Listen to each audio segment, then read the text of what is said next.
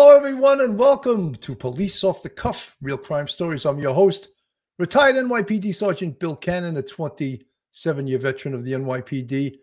Folks, we have an amazing show tonight. I sound like Ed Sullivan from years ago. It's probably no one out there as old as me that remembers Ed Sullivan. Anyway, this is we sound. We have a fantastic show, and I want to wish everyone a Merry Christmas, a Happy New Year, a Happy Hanukkah, Happy Kwanzaa, whatever holiday you celebrate because I'm sure I'm not going to hit every single holiday, but spend time with your friends, your family, enjoy this season. And someone asked me to make this announcement.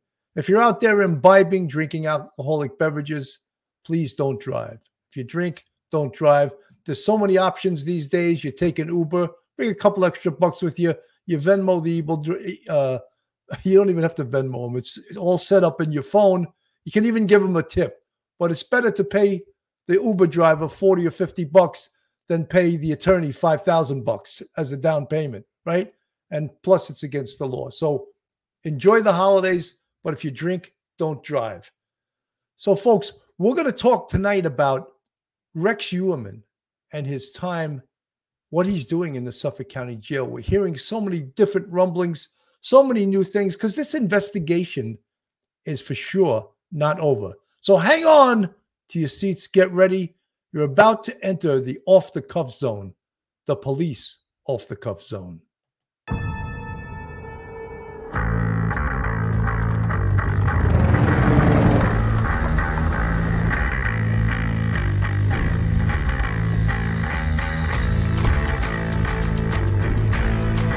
There has to be some common sense. Yes, sir.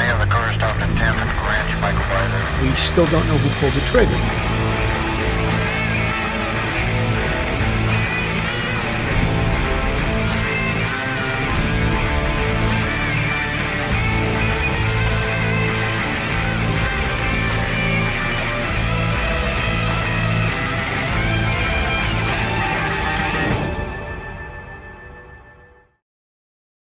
We're back. So I'm going to get right into it, guys.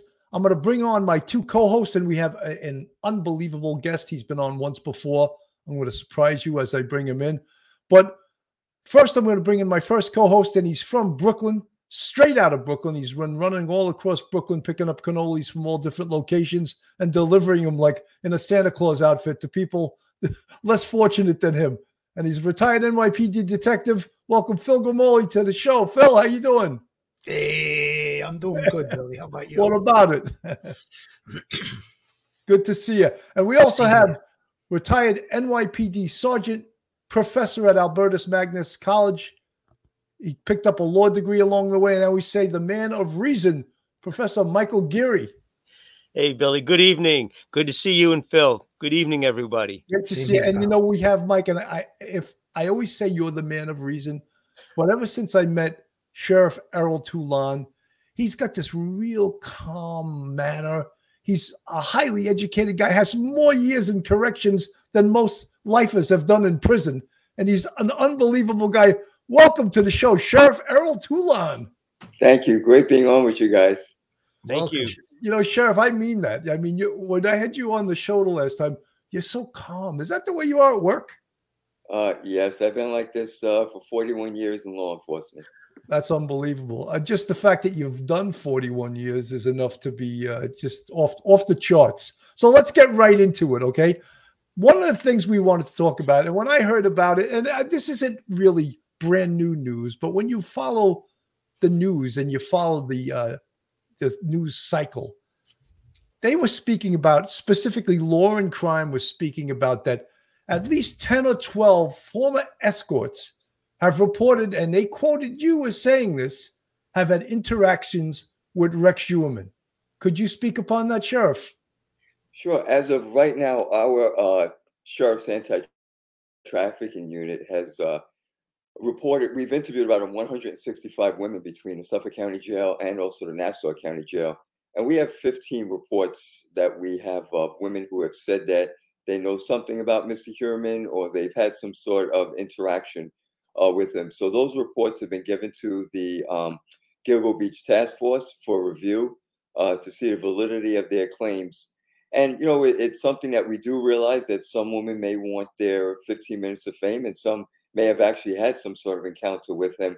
And so the task force will cull through all of that information uh, to see what's valid and what uh, may bring to light with anything regarding Rex Heuermann. This is uh, specifically what I was referring to right here. I want to start off with potential uh, witness testimony. And when I talk about these updates, just when you're counting on Santa to bring it home. Well, he's talking about it specifically. What what we just referenced is that all of these former. Let me let me just uh, let me remove this. sex this, workers oh, there we go. claim to have had interactions with Rex Heuermann. Now, the sheriff said they're still working to verify these claims, But You know, Sheriff, uh, this isn't. It's not going too well here. Hang on. same jail as Heuermann. And we've told everybody before on Sidebar that Heuermann was reportedly this All right, I'm going to remove that. So th- what they're talking about basically is that uh, these women that are in the same jail have made allegations that that have had contact with Rex Heuermann. Have you been able to vet that information to check it out? So the uh, Gilgo Beach Task Force is the group that will be vetting everything out that we uh, accumulate, any data or any information. What we're doing currently is actually uh, interviewing not only, as I said, the women in our jail. We started in Nassau County, and then we will be moving to New York City to interview any sex workers uh, that may be housed on Rikers Island. Wow, Phil, you got a question? Ask the sheriff. Well, I think he laid it out pretty good. Uh, a lot of the uh, things that came forward in this case post arrest, uh, people came out of the woodwork. We know the stuff that came with the uh, different attorneys, Shannan Gilbert's attorney. And I think he kind of laid it out pretty good when he said that they're going to interview these people and they're going to try and determine who's looking for their 15 minutes of fame and trying to throw their hat into the ring of this uh, serial killer major case or who actually can be corroborated that yes, they do have information that they did have contact with Rex Heuermann. That's what we try to stress when we talk about any of these investigations. People could come forward with information, whether it be credible or not, has to be vetted. So I think he kind of laid it out really good.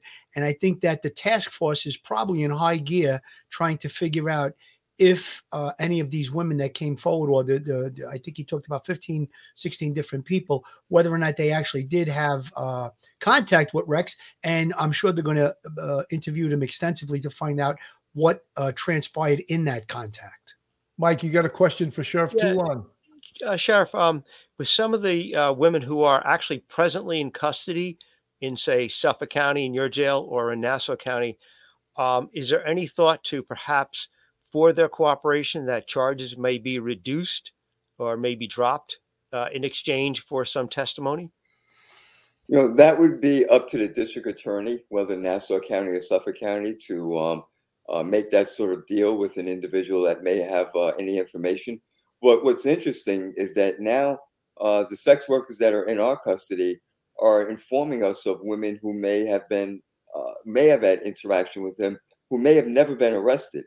And oh. so, with that, you know, now we're embarking on women who are not in our custody or have never been in our custody that we're seeking to find and work work to see if they have any, any information also. Sheriff, you know, I got a, a real good question, I think. I'm gonna and I'm gonna ask you, of these 10 or 12 women that came forward to gave you gave you information, has the information been vetted? And part B to that, um, will it help in the prosecution of Rex Heuermann? So the information is still currently being vetted uh, by the Gilgo Beach Task Force, but, but importantly, I think it's um, anything that we may learn about Rex Heuermann, whether it's uh, you know uh, a, a phone call, an email, or text exchange, you know, will help us in the investigation and really put you know uh, you three know much better than me the pieces of the puzzle together to see if Rex Heuermann actually um, you know had encountered uh, with some of these other women you know, it's very interesting when we talk to these women, you know, we started to learn more about just the sex trafficking trade and how these women exchange information uh, regarding a particular John that may be very aggressive and how they communicate with each other on various social media platforms. Or if a John is uh, tips very well, you know how they will let uh, another sex worker know uh, in case that uh, person does reach out to them. And so there is a, a whole network or community of these, uh, you know, these women that are sex workers, and they're, they're communicating with each other. But you know, Sheriff, I would imagine also uh, that a lot of the women in the escort trade and the sex trade have um, drug and alcohol problems. So I would imagine that verifying and vetting the information that that they're putting forth is difficult, and especially if it goes back, you know, 10, 12, 13 years. I mean, all of us now, of course, we're, we're in the cell phone generation, but we weren't always, right? What was the year I think that cell phones came out where if you didn't have one, someone looked at you like you were you were strange, right? I think I was one of the last, last people. It might have been like 1997, 98, right around there. Early 90s is when they started to come. Yeah, about. but not everyone had them right, right, away. right, right away. Uh, if you had one, people like looked at you funny if you had one in those days. Yes. And that we all look at digital evidence now as some of the strongest evidence. So can we go back and dig out some Bill of this digital if he's evidence to vet the information that these escorts are giving us? I think we lost him. Oh. Uh, Billy, can I just make a quick comment? I think that uh, you know interviewing these sex workers is probably one of the uh, tasks that the the task force has, and it could possibly provide. Uh, you know uh, his behavior with these women. You know, uh, serial killers are into control. It's it's not really about the sex so much. It's more about the control of the person. I did. I, uh, watched a documentary the other night about uh, a different serial killer, and uh, he actually did an interview. He he gave a lot of information why he did it, uh, and it was really more about control. Jeffrey Dahmer was the one that I watched, and it was about control. So I think that if they interview these sex workers and they can establish that perhaps they were involved with Rex Heuermann, and, and they get uh, into detail about what transpired while he was with them. If there was any type of a, a control factor i think that might give a profile of what they're looking for in a serial killer. And perhaps the district attorney's office can put that forward in court and you know provide like a, a, a groundwork for look this is what he did in the past. Uh, these women weren't or woman or women weren't killed but perhaps uh, he exhibited some uh, some behavior that would be consistent with a serial killer You know, uh, we're, we're losing uh, Sheriff Toulon again. Uh, yeah he, he- he- at one point he said he couldn't hear you bill so i Okay. know there's uh, oh, okay. You know, it would be kind of interesting to see if uh, any of these uh, ladies at the interview can shed some light on what uh, his wife's role might be if they if their meetings Good were point, at the Mike. home.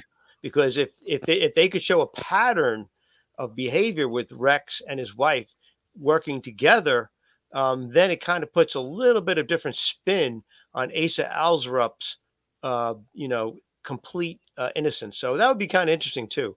Sheriff uh, T- uh, Toulon, what uh, Professor Mike was talking about was, I'm sure you watched the press conference with Attorney John Ray, and in fact, uh, Police Commissioner Rodney Harrison was standing right next to him, and I, I, we did a couple of shows on it. I couldn't help but uh, read Rodney Harrison's body language, and uh, his body language was, he was, it wasn't saying positive things. He it was, there was some dismay, I think, in his body language, and um, that's a big thing because John Ray has brought out several witnesses, and you know everyone reported that like it was gospel, like this was the truth, because they had signed affidavits, which just means what they're telling they believe to be true. Doesn't mean it is the truth. Your thoughts? Oh, lost them. Yeah, he, he's, he, it seems like he has a bad connection. You must have, but so you know, when I wanted to get uh, Sheriff Toulon's opinion on that because what uh, he's coming back on. Hopefully, I get him in here and uh, with a stronger signal. Uh, We're I, losing you. I'm sorry about that. I, I don't know if I need to restart everything, but you know that was a very interesting press conference, and I think that um, you know, you know, some of us wondered what was Mr. Ray's uh, ulterior motive behind uh, holding that press conference when actually it should be the law enforcement community uh, uh, really getting out to the public and and uh, asking for their their information Uh, he is not part of this investigation, never has been, and probably never will be. We will take any any information he can provide, but it was uh, something that some of us were all scratching our heads about. Well, it seems specifically uh, District Attorney Ray Tierney was a little perplexed. He put out a um, a uh, you know Statement. a statement in regards to his displeasure uh, that former police commissioner Rodney Harrison was there. But right away, one of the things when you when you watch the media and even what we do in regards to doing a podcast, many people bought it hook, line, and sinker. And I questioned immediately, right from the get go, how do we know that any of this is true, uh, even a bit of it, when it, it's it's unverified? And because someone signs an affidavit, it just means they believe it to be true. Doesn't mean it in fact is true. Professor Mike. Yeah, Billy, um, you know, what you have is an affiant signing a statement saying, to the best of my knowledge and recollection, what I'm putting down on paper here is the truth. And I recall 1996 or 1997, because remember, some of these allegations date back many years uh, 2007, 2008. And, um, you know, what we remember, we could, you know, back 10 years ago or five years ago, we may be off by months. We may be, we may think the, sp- remember the spring is the fall or the summer as the spring, you know, and months, difference in months, April to September, that sort of thing. Um, it's not chiseled in stone. It has to be vetted. And for some of the people in the audience that don't know what that means, that means uh, Phil goes out there, you go out there, and you're sitting there and you're asking them uh, a hundred different questions, a hundred different ways to try to see if their story doesn't change. How accurate is it? What are some of the indications of reliability? Did they remember that a, a particular date, April 2007, because it was um, their birthday? I think at one point they were talking about February of, uh, of maybe 2014 or whatever it was, and it was happened to be around Valentine's Day. You know, certain milestones that people remember uh, something that really sticks in their mind. So it has to be vetted, and I hope people don't realize. I hope people realize that the information, in order to be vetted, has to be gone over. Is there any objective indications, like a cell phone record, an email, uh, you know, uh, uh, uh, an arre- a release from detention, an arrest date, you know, all of those things that help solidify the reliability of that information. Because until we can test it, we don't know if it's reliable or not. And if it's not reliable, um, then it's not going to make it into a court of law, no matter how well intentioned uh, the speaker is or the affiant is. Well, this is Nikki Brass, who was one of the first to come out. We uh, a few months Oh ago. yes, yes. to be the Gilgo killer. I don't believe it to be him. For one, I You're you're convinced I'm- this is I am convinced. I am a thousand percent sure. So this guy reaches out to you. Did he say immediately he wanted you to come to his house? Yes. But the issue was he lives in Nassau County Mhm. and he was in Massapequa. And I'm not familiar with the area and I'm very locationally challenged. Mhm. Like I need a GPS to go home and I could live there for five years. like I'm I'm bad. Uh, So I and I didn't have friends nearby in case anything happened. So I asked him if he would meet me in Port Jeff. You know, this is one of the escorts that was um, was was one of the ones making allegations very early on, and you could see that um, she's not sure, sheriff, of of any specific dates, times, locations, because she, even in her own words, she says she's locationally challenged. Yes, and you know, also I, guess I'm not sure if there were other mitigating issues that she was experiencing uh, in her personal life. Oh, we lost him again. We keep losing the sheriff, guys. Uh, Bill, Billy, can I piggyback what Mike said a little earlier? I just want to piggyback. He he mentioned about uh, That you know, there were uh, some things Johnny that Ray. ma- said. yeah, wait, hang on. really- Let him get back. Go ahead. We have him or no? We got you, I'm sheriff. Go. Oh boy, I'm still having trouble. Yeah, it's you coming in and out. Wow. Did you guys sorry. did you guys pay the Wi-Fi bill out there in Suffolk County? yeah, you know, it's uh, it's it's tough.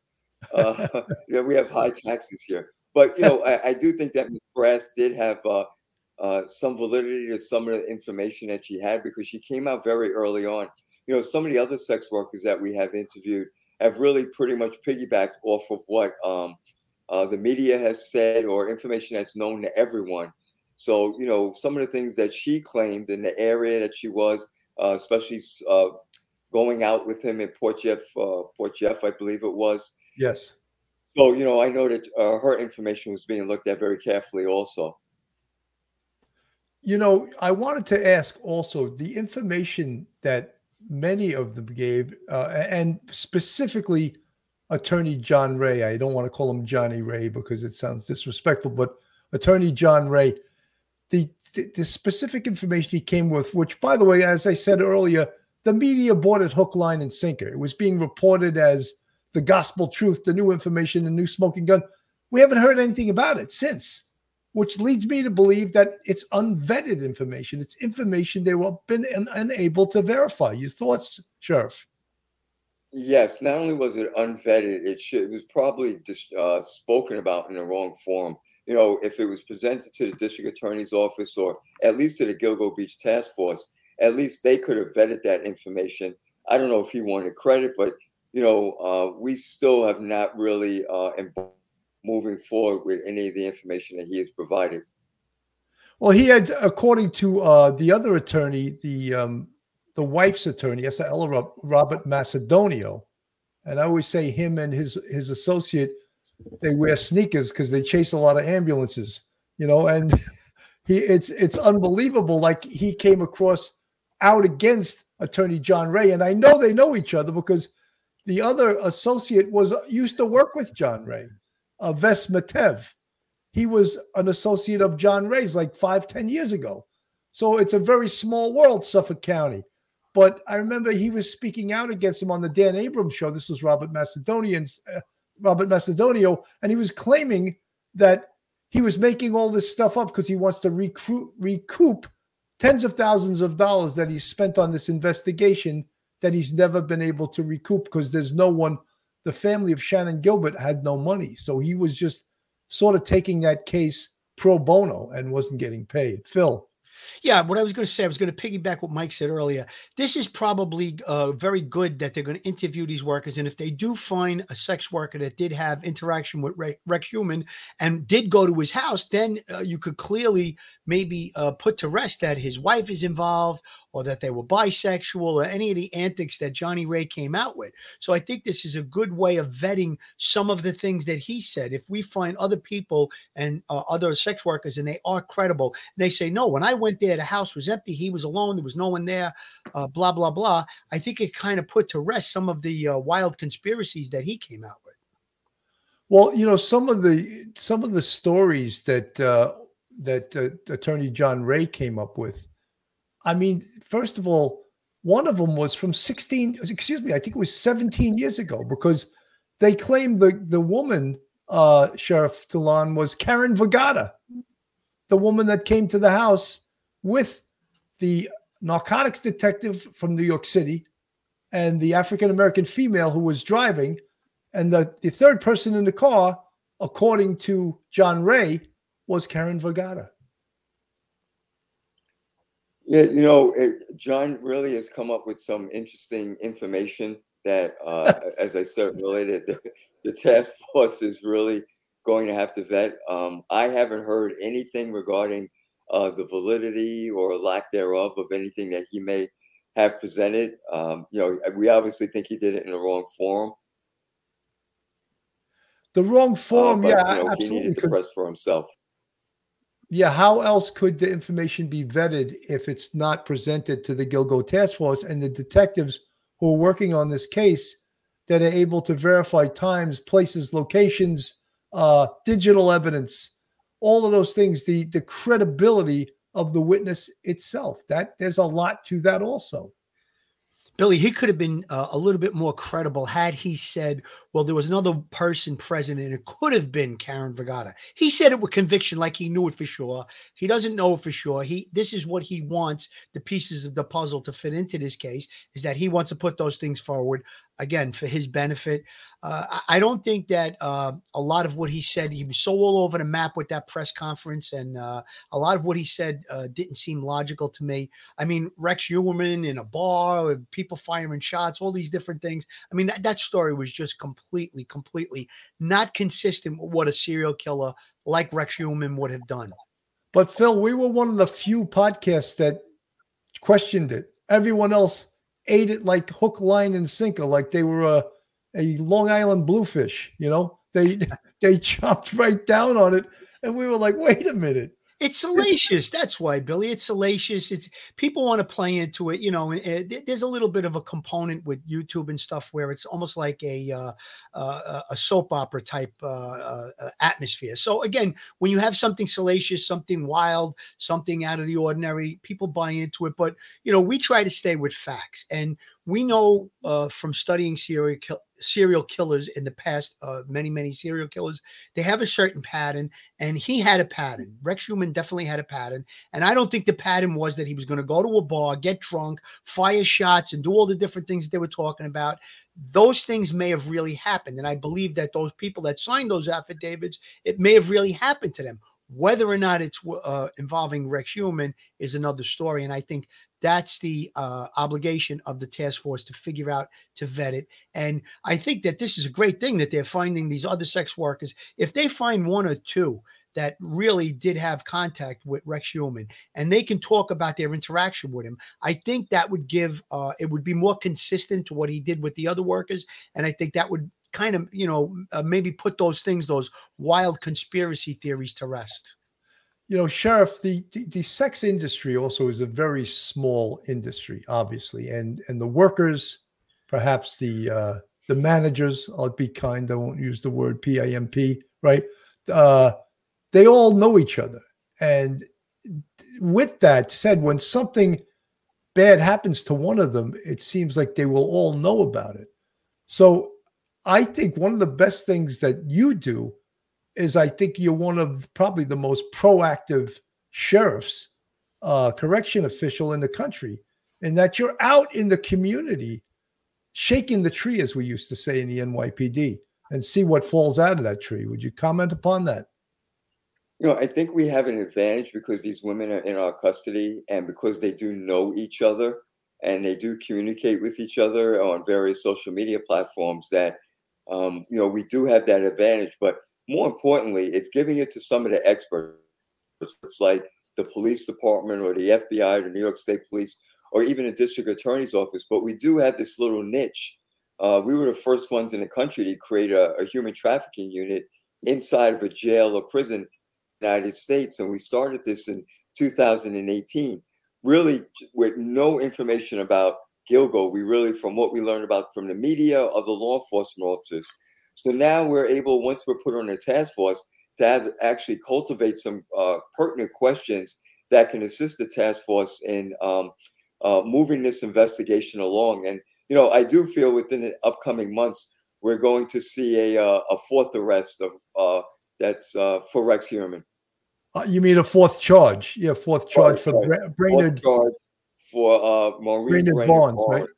right? Right. Absolutely. And you know, everyone's waiting on that. In fact, the media waiting very impatiently as if he's going somewhere if they don't do this really quickly. You know, it's it, it, it's unbelievable. And you know, in that uh that whole kaleidoscope of the media and instant news and reporting all of this stuff, it's great to get it from you, right from the horse's mouth, as they would say, the information. And what you know, w- are you getting new information all the time in regards to Rex Heuermann, or is it more or less slowed down since the deluge in the beginning?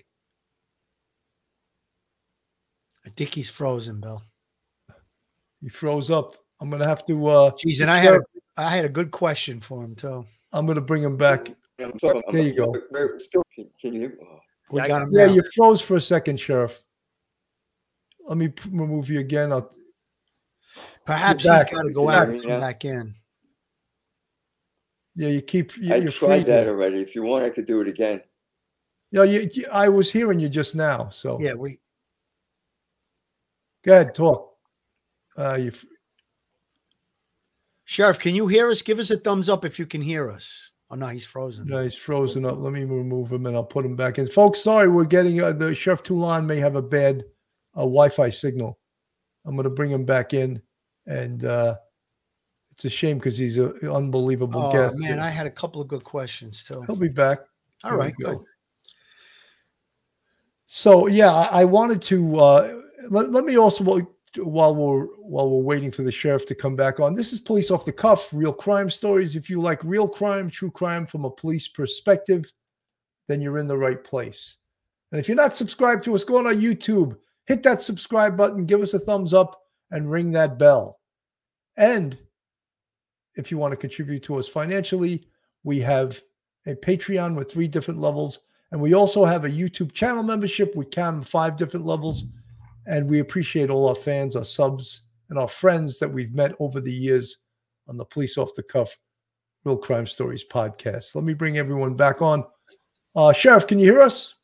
Yes, I'm really sorry. I don't know That's what. okay. It's It's got to good be the. Wi-Fi signal. But Phil, what was the question you had for Sheriff? Well, I was going to ask him get a little bit off of the topic of the sex workers that are being interviewed. What is a daily day in the life of Rex Heuermann I jail? Does he have Phil. access to? Does he have? Can you hear me? I don't think he heard me. Uh, Sheriff, can you hear me? Yeah, he keeps. Jeez. Hang on. Sheriff, can you hear? Yes, I can. I can Oh. hear you, Bill, but I can't hear Mike or Phil. Oh my God! What he was going to, what Phil was asking, Sheriff, was that what is a day in the life of Rex Heuermann like right now? Does he have What is- access to computers, Billy? Uh, Sure. Things like that? So, you know, he participates in all services. You know, he'll he's sleeping in the cell. He's by himself uh, in a particular housing area. We have a correction officer that monitors him. Uh, he goes to any service that uh, is afforded to any other individual that's incarcerated. So, religious services, recreation. Um, he'll go to law library, which he, uh, you know, reviews all of discovery for his case. And, and and there's really no restrictions. The only restriction that we have is that when he moves throughout the jail, we stop all inmate movement uh, because we don't want anyone to attack him. Uh, we prefer that justice is served in the courts and not in our jails. So that's why we um, have taken special precautions when we do move him uh, to and from uh, his housing area throughout the jail. You know, one a follow up of that, of course, now with his wife Asa Ellerup with this seven figure uh, documentary series where she allegedly got seven figures. Her attorney Robert Macedonio got four hundred thousand. This is what was reported, and uh, who represents the uh, the Heuermann children, the adult children, he allegedly got two hundred thousand. Does that affect the amount of times? How often is she visiting now? Is she is that is that been upped since she got this documentary deal? No, actually, she's only visited one time, and no other family member has visited him since. So we, um, you know, we are, um, you know, very cognizant of what's going on, especially with the deal with, uh, I believe it's Paramount Plus, that um, they may be able to try and gain access into our facilities. But we're we're prepared for that now. Yeah, so one of them may actually just get arrested, so he can sneak his camera in there to, to be in the jail and get and get the big story. What, what they may about get ac- into jail, but their camera won't. Right? Yeah, Billy? What about access to? Com- oh, we lost him again. it's all right. Just keep asking the question. We'll bring. Yeah. Uh, what about? Ag- I'm, I'm curious if he had. Listen, we know about all the different searches that he did when he had his computer before he was arrested. Now I know there's probably a block on the computers in the jail, but does he have access to a computer? Can he do emails? Can he do, uh, you know, internet searches? That's what really one of the questions I was going to ask him. I think one of the big things that we also want to ask uh, Sheriff Toulon is the recent uh, reports that he's a pen pal with the Happy Face Killer, which is sort of outrageous. Uh, Kevin Hunter Jesperson, and that's who the Happy Face Killer is, who got convicted of eight murders, and allegedly uh, Rex Heuermann has been well, not more than allegedly. They have copies of his letters to this individual he's been corresponding with the happy face killer and uh, I, I would like to ask uh, sheriff oh Okay. you you're back Trying a different device. okay Sheriff, I don't know if you heard, we were talking about his pen pal, his new pen Okay. pal, um, the happy face killer, uh, uh, Keith Hunter Jesperson. Are you up on that? And if you have you read the letters that he's writing to the happy face killer? you know, because you know the uh, Commission of Corrections law, we do not read anyone's mail. Uh, we only search the mail to ensure that there's no contraband uh, in the mail, but we actually do not read anyone's mail.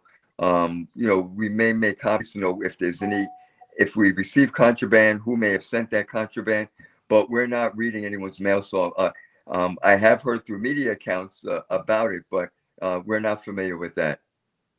You know, an interesting thing about the letter was that the happy face killer told him that he should plead guilty so that his trial's not a spectacle and that it'll be over with quicker. It'll, it'll uh, be easier on his family. I mean, how ridiculous is another serial killer giving legal advice to a serial killer, alleged serial killer who's about to stand trial?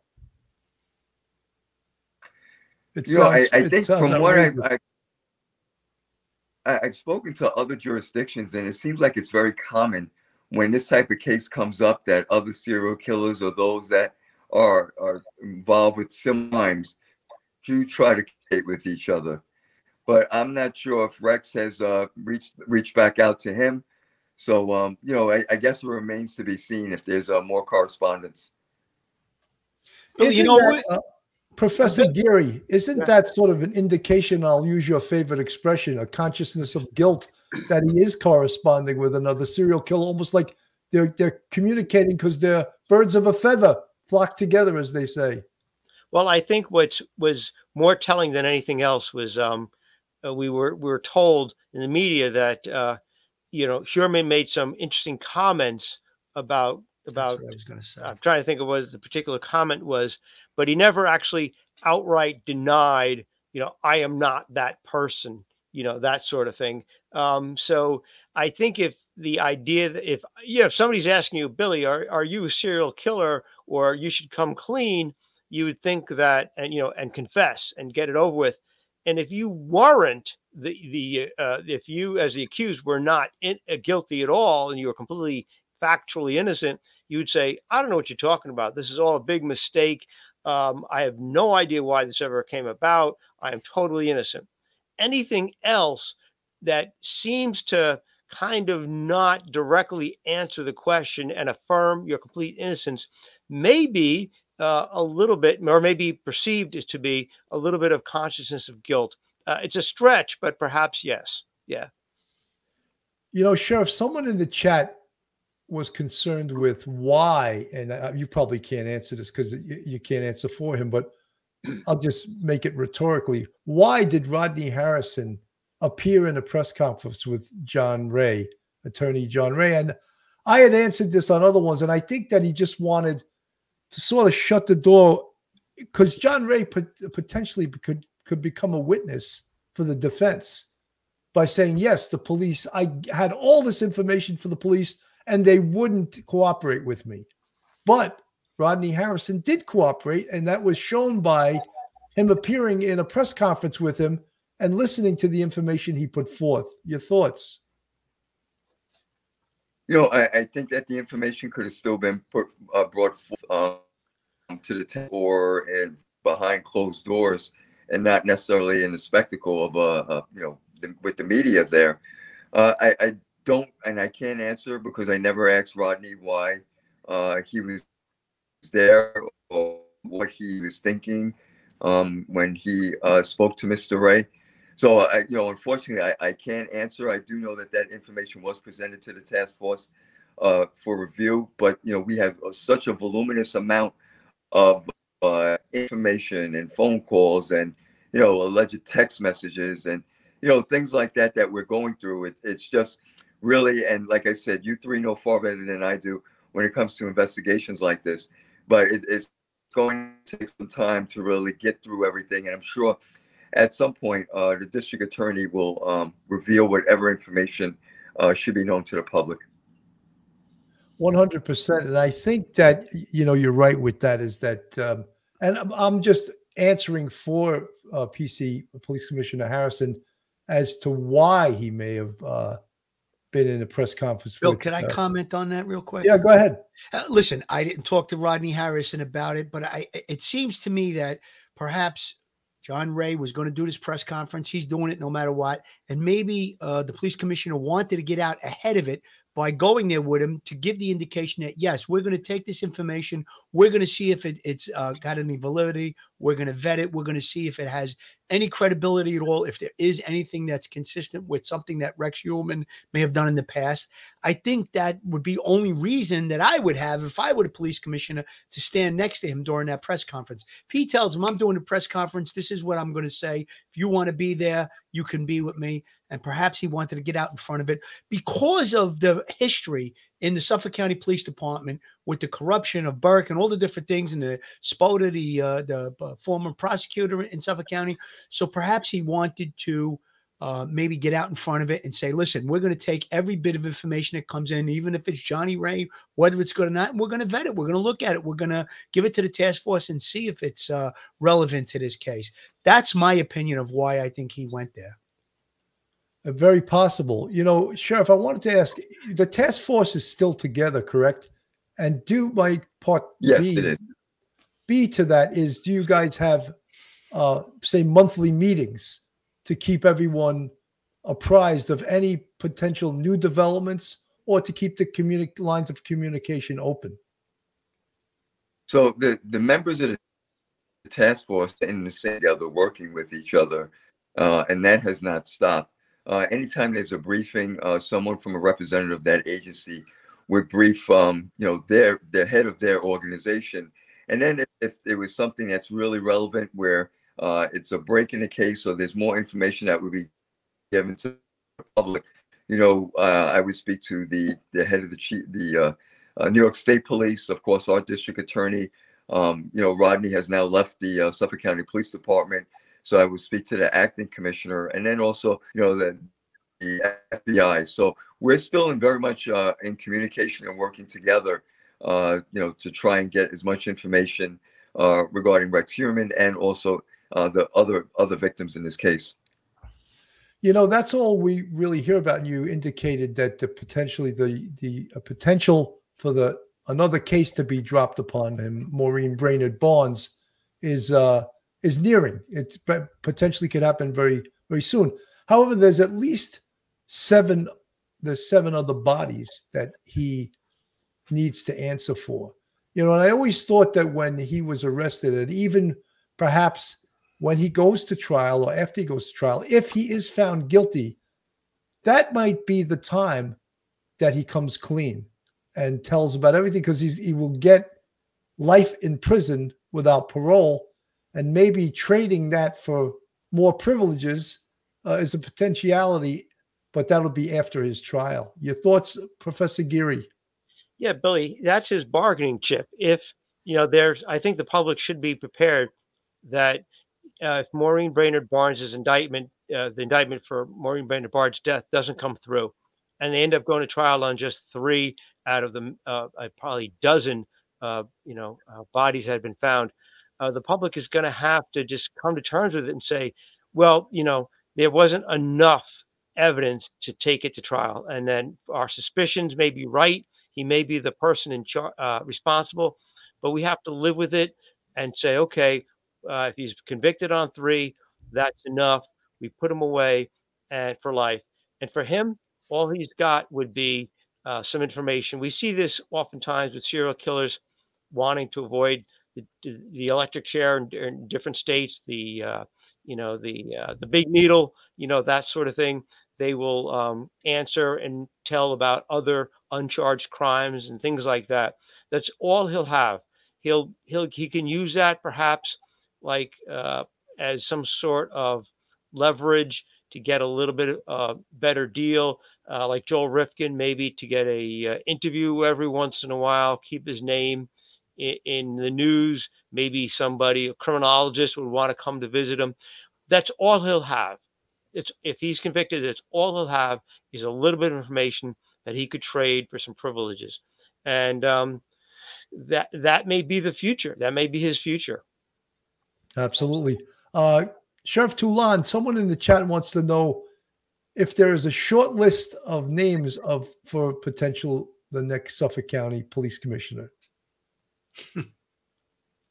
You know, a- according to Newsday, there were several names. Uh, Kevin Catalina, who I'm sure uh, all of you know, who's uh, deputy chief with the NYPD and currently my uh, undersheriff. Uh, I believe Stu Cameron, former chief of the department and uh, former uh, acting commissioner. Rob Waring, former current chief of department, is another name that I hear. And those seem to be just some of the names that I see reported in the media, not through any discussions that I've had with any So, Sheriff, the, the name retired NYPD Sergeant Bill Cannon has never come up. Uh, it was mentioned, but they, they don't think they could afford you. It you. was vetoed rather quickly. He's too busy doing a podcast. And Sheriff, uh, can I ask you a question? Now, you obviously have intimate knowledge of this case. Do you believe that Rex Heuermann is responsible for all of these victims? I mean, uh, it seems likely to me, but what's your opinion, if you can give it? Uh, I do, I do believe that he is the uh, uh, the crime that he's accused of. He is the individual that committed uh, the three that he's currently incarcerated for. Uh, it remains to be seen if he's um, linked to the other murders. But I can tell you that I, I do feel very strongly. One of the things that Professor was talking about, you know, since he's in our custody, and you know, I've seen from John Gotti to uh, uh, Bernhard Goetz to uh, Joe, um, Joel Steinberg, you know, in my custody. And he has shown no emotion whatsoever, especially just thinking about being in jail. Uh, you know, no head on the bars, no remorse, no pacing in his cell. You know, very calm, very stoic. Um, know, he does what he's supposed to do. Of course, the first week or uh, 10 days he was in our custody, he was in protective custody. So, um, you know, it, it, he's a very uh, interesting individual. You know, Sheriff, I just had to say, you say he shows no emotion. If you put a slice of pizza in front of him, does he show a little bit of emotion? He probably would. He probably wouldn't. He probably say, "Could." Um, he probably asked if uh, if that was for him or someone else, and if he can eat it. He's very compliant with uh, uh, everything going on in the jail. He's not disruptive. He's not uh, disrespectful. Um, you know, he does everything he's supposed to do. Uh, he follows the orders of the of my staff. The last time he ate a slice of pizza, it put him in the trick bag for uh, being a serial killer. Right, they got his Yeah, DNA off of it. Yeah. He'll be like, "Hey, I- I'm gonna make sure I eat every. I'll pass on the pizza. I'm gonna eat every single scrap. I'm never throwing another. That's it. out in my He'll either life." pass on it or eat, eat the crust and all.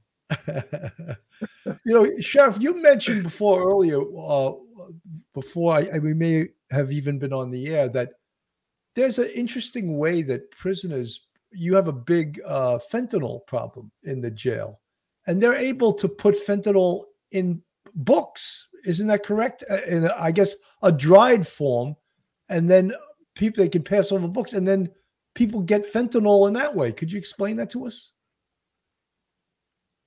Sure, we, we've encountered many times individuals spraying fentanyl on pages of a book that the intended person that's supposed that it's mailed to would know what pages have fentanyl on them.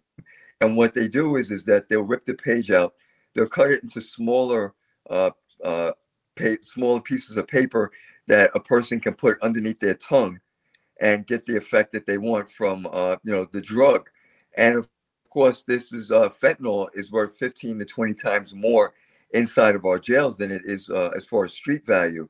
So it, it has become a big challenge, and we've been working through technology. I'm very concerned that my staff uh, could be affected uh, because they're in, you know they're entrusted to search uh, all the items coming into a jail through the mail. Uh, we don't want our canines to be affected with fentanyl. Uh, we've learned that certain gangs have put fentanyl inside ink cartridges and when they print items, it just comes right out onto the piece of paper, and those those uh, documents are then mailed. Some individuals have even attempted, without an attorney knowing, passing it to an attorney, and the attorney is trying to give it to the client, and because it's supposed to be legal mail, or because the attorney is passing it, you know, that's something that we definitely, you know, uh, could barely search or barely look at. So, you know, it has become a big challenge with fentanyl, but it's just not us. When I talk to my partners in New York City or Nassau County, we're all dealing with the same issues of fentanyl um, in our jails. You know, that's something that we uh, in the outside world would never think anything about of the way contraband is moved in and out of jails, in and out of prisons. And we used to always say in the police department that if some of these people used this deviousness for good purposes, they would be rich, you know, but uh, they, they're doing it for bad reasons, you know, and it because there is there is some ingeniousness to to doing some of the things they do. I agree with you 100%. They could probably be so much more productive and lead really, really good lives that enable them to support themselves and their family. Uh, but they chose this way of life, unfortunately. Unbelievable. You know, Sheriff, I promised Victoria, your assistant, that we would speak about your very recent trip to El Salvador. And I don't think it was for Cinco de Mayo or anything like that. You weren't going there for fun you were going there for business. And specifically, it was to track and study MS 13, the gang, and some of their techniques. In fact, many of the El Salvadorian MS 13 gang members were in Brentwood, Long Island. They had a part of the prison called Brentwood. I mean, very ingenious to go over there and study their, their techniques and their methods because now Sheriff Toulon is going to know all about that. Go ahead, Sheriff. Yeah, you know, I went there and I went to El Salvador in 2018 after I got elected, and at that time there were 87 law enforcement officials that were that had died, not in the line of duty, but were killed by MS-13 members. And so uh, last year we had the Minister of Justice come to visit and speak at our gang conference, and he invited me back. And so myself and Catalina went there. Uh, we went there for five days. We visited the International Law Enforcement Academy the police uh, police headquarters, the uh, police academy, and then we went to CECOT, which is the maximum security jail for high level M13 and their rival gang 18. And the interesting thing about this jail is there are 42 cells, 21 on each side, 60 to 70 people per cell, no mattresses on their bunks. They can only wear underwear and undershirts. They do not receive phone calls, mail, visits, or commissary. There's only two toilets. There's no shower. There's a bathing area. And they have MS 13 and 18th Street in the same cells. They're not uh, separating them uh, according to their gang. And I, I, think some of the things that are most interesting is that because uh, President Bukele, who's the new president of El Salvador, has cracked down, tourism has gone up in El Salvador, the economy has gone up. Those that have fled as El because of MS-13 are trying to get back, and because of the great job that they're doing, El Salvador, uh, MS-13 has fled El Salvador for Honduras, Ecuador, and the United States. Wow. Now, what level of a problem is MS-13 in Nassau and Suffolk County? I know Suffolk County a bigger problem, specifically the town I previously mentioned, Brentwood, Long Island. Is it still as big a problem, or have you guys gotten a handle on it? I think with, with Rodney Harrison, Ray Tierney, and, and the work that the men and women in the Suffolk County Sheriff's Office is doing, is that we really have a closer grip on these these individuals and also the other gang members like the Bloods and the Crips and the Trinitarios. And so we really have a, I think, a stronghold on what's going on with some of these gang members out here to try and keep our community safe. We know that most of the violence is gang on gang or within the gang that's occurring, not necessarily innocent people in our community. Though it, we really, I think one of the benefits of this trip was to be able to exchange the information and be able to reach out to those in El Salvador if we're um, we have some questions and some information uh, regarding uh, graffiti or tattoos or uh, any any material we may uh, discover that may be passed from one cell to another, not necessarily mail, that we can now get interpreted uh, from their government. You know, you, you mentioned graffiti, and I remember in CompStat where it was the meetings we used to go to as uh, squad, you know, bosses of the squads. And Chief Anemone always used to say it was if there was a shooting or a homicide, did you check the gang graffiti? And you'd be like, oh, Oh yes, yeah, chief, I did. What did it say? Oh yeah. So you had to make sure that you did do that because yeah, it, it's related and it will tell you what different gangs are at a certain location. Sometimes they even take credit for it by posting certain right. things. And as we all know now, the uh, the uh, social media is a treasure trove of information because sometimes people that do shootings and do murders they start bragging about it on Facebook or on YouTube the next day. So right. all of us in law enforcement have to be fluent in all those languages. You know, and also, you know, they're talking about it in the jails. I, I can't tell you how many times we have an attempted homicide or a homicide that may occur in certain areas that they're talking about it in our jail. And and just real quickly, when I was in when, when I was in El Salvador, I came across two people that were actually from Suffolk County that were deported back to El Salvador. So you know, interesting enough, you know, I ran one person was Port Jeff, actually Port Jeff Station and Brentwood. So you know, when you come across individuals that are in a, in a El Salvadorian jail, uh, their maximum security jail, and actually had walked on the United States soil um, probably committing crimes, you know, you start to really wonder and think twice about what we're doing here. Absolutely. Phil, you have a question? Well, uh, I know that um, I have a relative that was a Suffolk County police officer, and he was telling me how uh, really ruthless the MS 13 gangs were, that they would actually try to intimidate police officers, detectives by showing up at their home, different things of that nature. And uh, I heard, you know, obviously some of the uh, killings that they did, they would kill people with a machete to inflict maximum uh, pain and suffering as opposed to shooting them. So we know that they're definitely bloodthirsty. The fact that you're uh, trying to get a handle on it in the jails. The scary thing about what you said is that they're leaving El Salvador and coming to the other countries, and of course the United States with the open border policy that we have here. Uh, I think that that's a great concern for us and the fact that you're on top of it in uh, Suffolk County, I think, is probably going to be a, a good thing, a positive thing in nature. But uh, that does sound a little bit concerning to me. Sheriff, you yeah, may you chase them right back into New York City. Good, just get them out of Suffolk. I don't care. Mike, you got a question? Yeah, just a quick question for sheriff, the sheriff. Uh, sheriff, um, have you had any Suffolk County correctional officers um, intimidated or threatened or their families threatened? Do you know if they've been threatened by any of these gang members that are in your in your facility?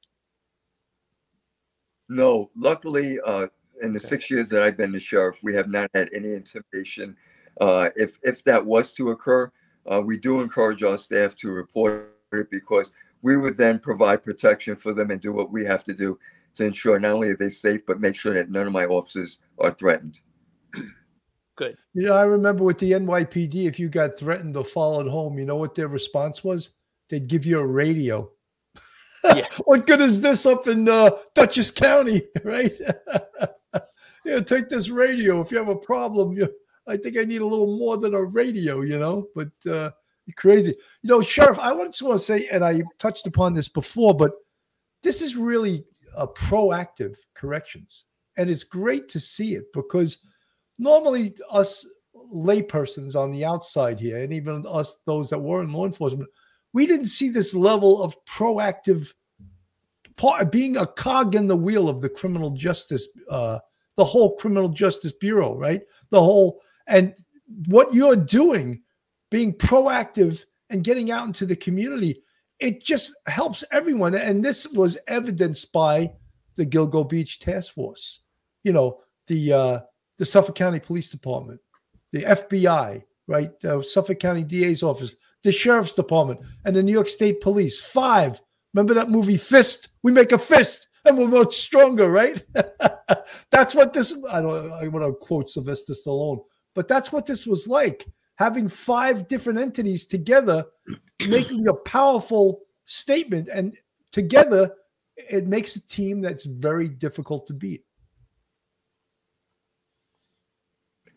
Yes, uh, we have been, you know, uh, Rodney Harrison used to call him, myself, and uh, Ray Tierney the, uh, the, the big three, uh, because of uh, the way we we you know the way we communicated. Because there hasn't been that type of communication at least here in Suffolk County, amongst the, these three law enforcement organizations. And we have great collaboration, great communication, and our, our, we have no egos, which I think is the biggest thing.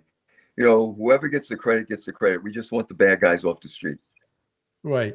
And you know, if Ray Tierney would have cooperated and shaved his head, you would have had three bald, and the Super Three would have had bald heads. You know, The but big three. the big, the big bald three, they could have said. he must not have been cooperating. You know, here he is with his, he's got hair. You know, maybe he's maybe he has a few more years of having hair, so he wasn't ready. He wasn't re- ready to take that style yet. You know, but uh, tremendous. You know, and all this stuff is is, is interconnected, and, and the success that the Gilgo Beach Task Force has had uh, is really a reflection on all you guys, and the fact that you know it took 11 12 years to reach where they reached. And then in in like the first three or four months i believe rodney harrison was there you got a name of who the killer was. And then you put the case together. Right. it's really a reflection of great police work great cooperation in the whole criminal justice bureau. And you know they always used to say our partners i used to hate when they would say that but they would say our partners in the criminal justice field you know? And of course you're talking about partners with the fbi partners with the district attorney's office partners with the sheriff the sheriff of suffolk county the suffolk county police the new york state police all those partners you think one bad guy is going to defeat all those minds? I don't think so. Professor mike what do you think Yeah, Billy, we saw what happened with the disorganization for over a decade, at least a decade, you know, with with the Gilgo Beach investigation. It was going nowhere. It was going nowhere permanently. It was like stuck in concrete. But uh, as soon as you had some people with a uh, a can-do attitude, you know, Tierney and and uh, Commissioner Harrison, you know, you got some momentum going. I remember seeing a video of uh, Commissioner Harrison on his first day in office, like first week in office, going to the crime scenes, walking the crime scenes, as eh, just like when he was originally an investigator 25 years earlier, seeing what what the guys see, what are they what are they seen, going back and looking at everything and seeing the mess that w- had been created over the years, putting some order to it, and then once you got that, you've got Sheriff Toulon and you've got 88 Tierney, you put everybody together, you got the state police and that sort of thing. Uh, you have a synergy. It's all about the egos, as Sheriff Toulon said, putting that all aside, and saying, you know, and getting some competent people in the right spot and giving them the ability to do what they got to do. And it was so fast when you look at the timeline from the time that task force was put together, within like three or four months, boom, they've got a name. And then they, for the rest of the time, they slowly close the net on them. And that's professional police work from from A to Z. Amazing effort. Sheriff, you have some fans in the chat. There's someone, Diane Kraus, loves Sheriff Toulon. We get I'm sure there's more fans there, but I just wanted to show you that in the spirit of Christmas, in the spirit of the season. You do have some fans in the chat. Someone in the chat said before that we're always picking on attorney John Ray. No, we're not. We're just picking on him. we're just, facts. you know, he has to vet his information too. He had a press conference. He put out some information there that to me was a little bit tough to believe, and it has to be vetted. And so far, we haven't heard. And and again, it had to go to the task force. They had to interview the very people who he has signed affidavits from. It can either be smoking gun information or it can be garbage. That's a French word for garbage, Right. right? So it's it's either and we would be remiss in our reporting duties if we ignored it. We can't ignore it and we can't, you know, pussyfoot around it. We have to say whether it's good or not. Phil, your thoughts? Yeah, uh, listen, I s- touched upon that earlier when uh, Sheriff Toulon was saying how uh, they did interview uh, several sex workers, and now they're going to vet that information. It was given off to the task force, and we have to be able to corroborate: are they being uh, looking for their 15 minutes of fame, or are they being cooperative with something that they really had an interaction with him? In any case, that's very, very important. Any investigation, homicide investigation, it could be a, a petit larceny investigation. When you have information, you have to vet it. You have to be able to corroborate it. So those are the things that are being done now. Quick question to Sheriff Toulon. Uh, I know that we were trying to touch on it before we had a little technical difficulty. Does uh, Rex Heuermann have access to computers? Because we know he did a ton of computer searches uh, that they put forth in that affidavit that was uh, originally uh, given out after he was arrested. Does he have access to computers in the jail, sir? So he, it's by court order, he does have access to a computer to review only his um his discovery uh, materials for his case. Uh, he can do research on on uh, those computers uh, through our law library system uh, with any similar cases or anything that he may want to do research on specifically to his case. He doesn't have internet access where he can uh, Google things and uh, find out things about anyone else. It's really restricted, and it is a law library system that all inmates can use. Very interesting. Light walkers. I can see Heuermann being compliant. It's his personality. People with NPD and psychopathy many times uh, got the extreme underdog, but also al- anal- analogous to a serpent with a very smooth underbelly. Light Walker is very good, uh, very well written. Uh, that's his personality. That's why some of the things that were reported about him, about him firing a gun, about doing this, that, and the other thing, it Doesn't didn't seem. either. Consistent with the personality of a serial killer. And that's why we questioned it. And don't forget, myself, Phil, and Mike were all investigators. You know, we did this for a living for many, many years. I mean, we're not as renowned as Sheriff Toulon, and, and most of us have a little bit of hair, even though it's it's white in color. But so we're not in that we're not in the Magnificent Three club. But you know, we weren't born yesterday. We we've been around a little bit. Right. Yeah, and, and we always try to stay fact based because we have our experience. We've been through this. It's not like this is our first rodeo. We've been through these type of investigations. We've all had interaction with murderers, and I've had some interaction with serial killers. I think Bill as well. I don't know about Mike. No. So uh, it's not that we're coming from left field with uh, you know our opinions on things. Are we 100% correct? Listen, anything's possible in these cases, but we try to give our best professional opinion on uh, stuff that's already been put forward. We vet evidence and we have a way of uh, looking at it from an investigator's point, an investigative perspective. I think we lost the sheriff again, unfortunately. But, uh, you know, so uh, uh, whenever we do make a comment on something that's reported in a case, it's coming from a professional, uh, factual standpoint. And again, uh, we're not perfect. We're not always right. And we always say this we don't have access, intimate access to the case file. We don't read the case file of the current investigation, but uh, we do have someone today, uh, Sheriff Toulon, who did have some intimate knowledge of the case. So I think a lot of the things that he brought out today were just fantastic. I think we got a great idea of what his everyday life is like in jail, Rex Heuermann. And we know that perhaps maybe there's going to be some charges coming forward on the fourth uh, person that we talked about, uh, you know, one of the victims. There could be charges in that case. And uh, I, I thought it was great uh, having the sheriff on today. Absolutely. Sheriff Toulon, I don't want to keep you here all night because I know this is Christmas party season. You're probably invited to about 10 parties tonight. So I'm going to go around and we're going to give our final thoughts and I'm going to give you the last thought. But Phil, uh, well, let me go to Mike. You were just talking, Phil. Uh, I just want to, the public to say thank you to Sheriff Toulon and, and, and to Rodney Harrison and, and uh, ADA Tierney for doing a bang up job with the investigation.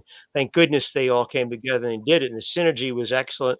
And we got great results. And I think the public should be aware that that level of cooperation isn't always that common in law enforcement.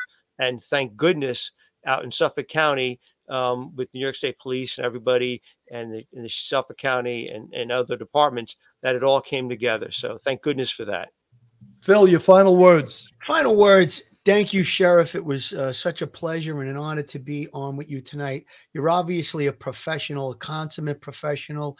Uh, I tip my hat to you. I tip my hat to Rodney Harrison. I think that uh, all of the people, all of the five agencies that work together in this case, uh, that's how we got the result that we got. It took a long time, but we did get uh, we got charges on three and perhaps a fourth of the victims.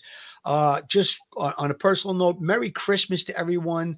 Uh, happy holidays. Uh, hopefully, we'll see you before Christmas. But if we don't, everybody stay safe out there. Enjoy the holidays. As Bill said in the beginning of the show, don't drink and drive. It's not worth it. Call an Uber. Have fun. Enjoy your families. Enjoy life.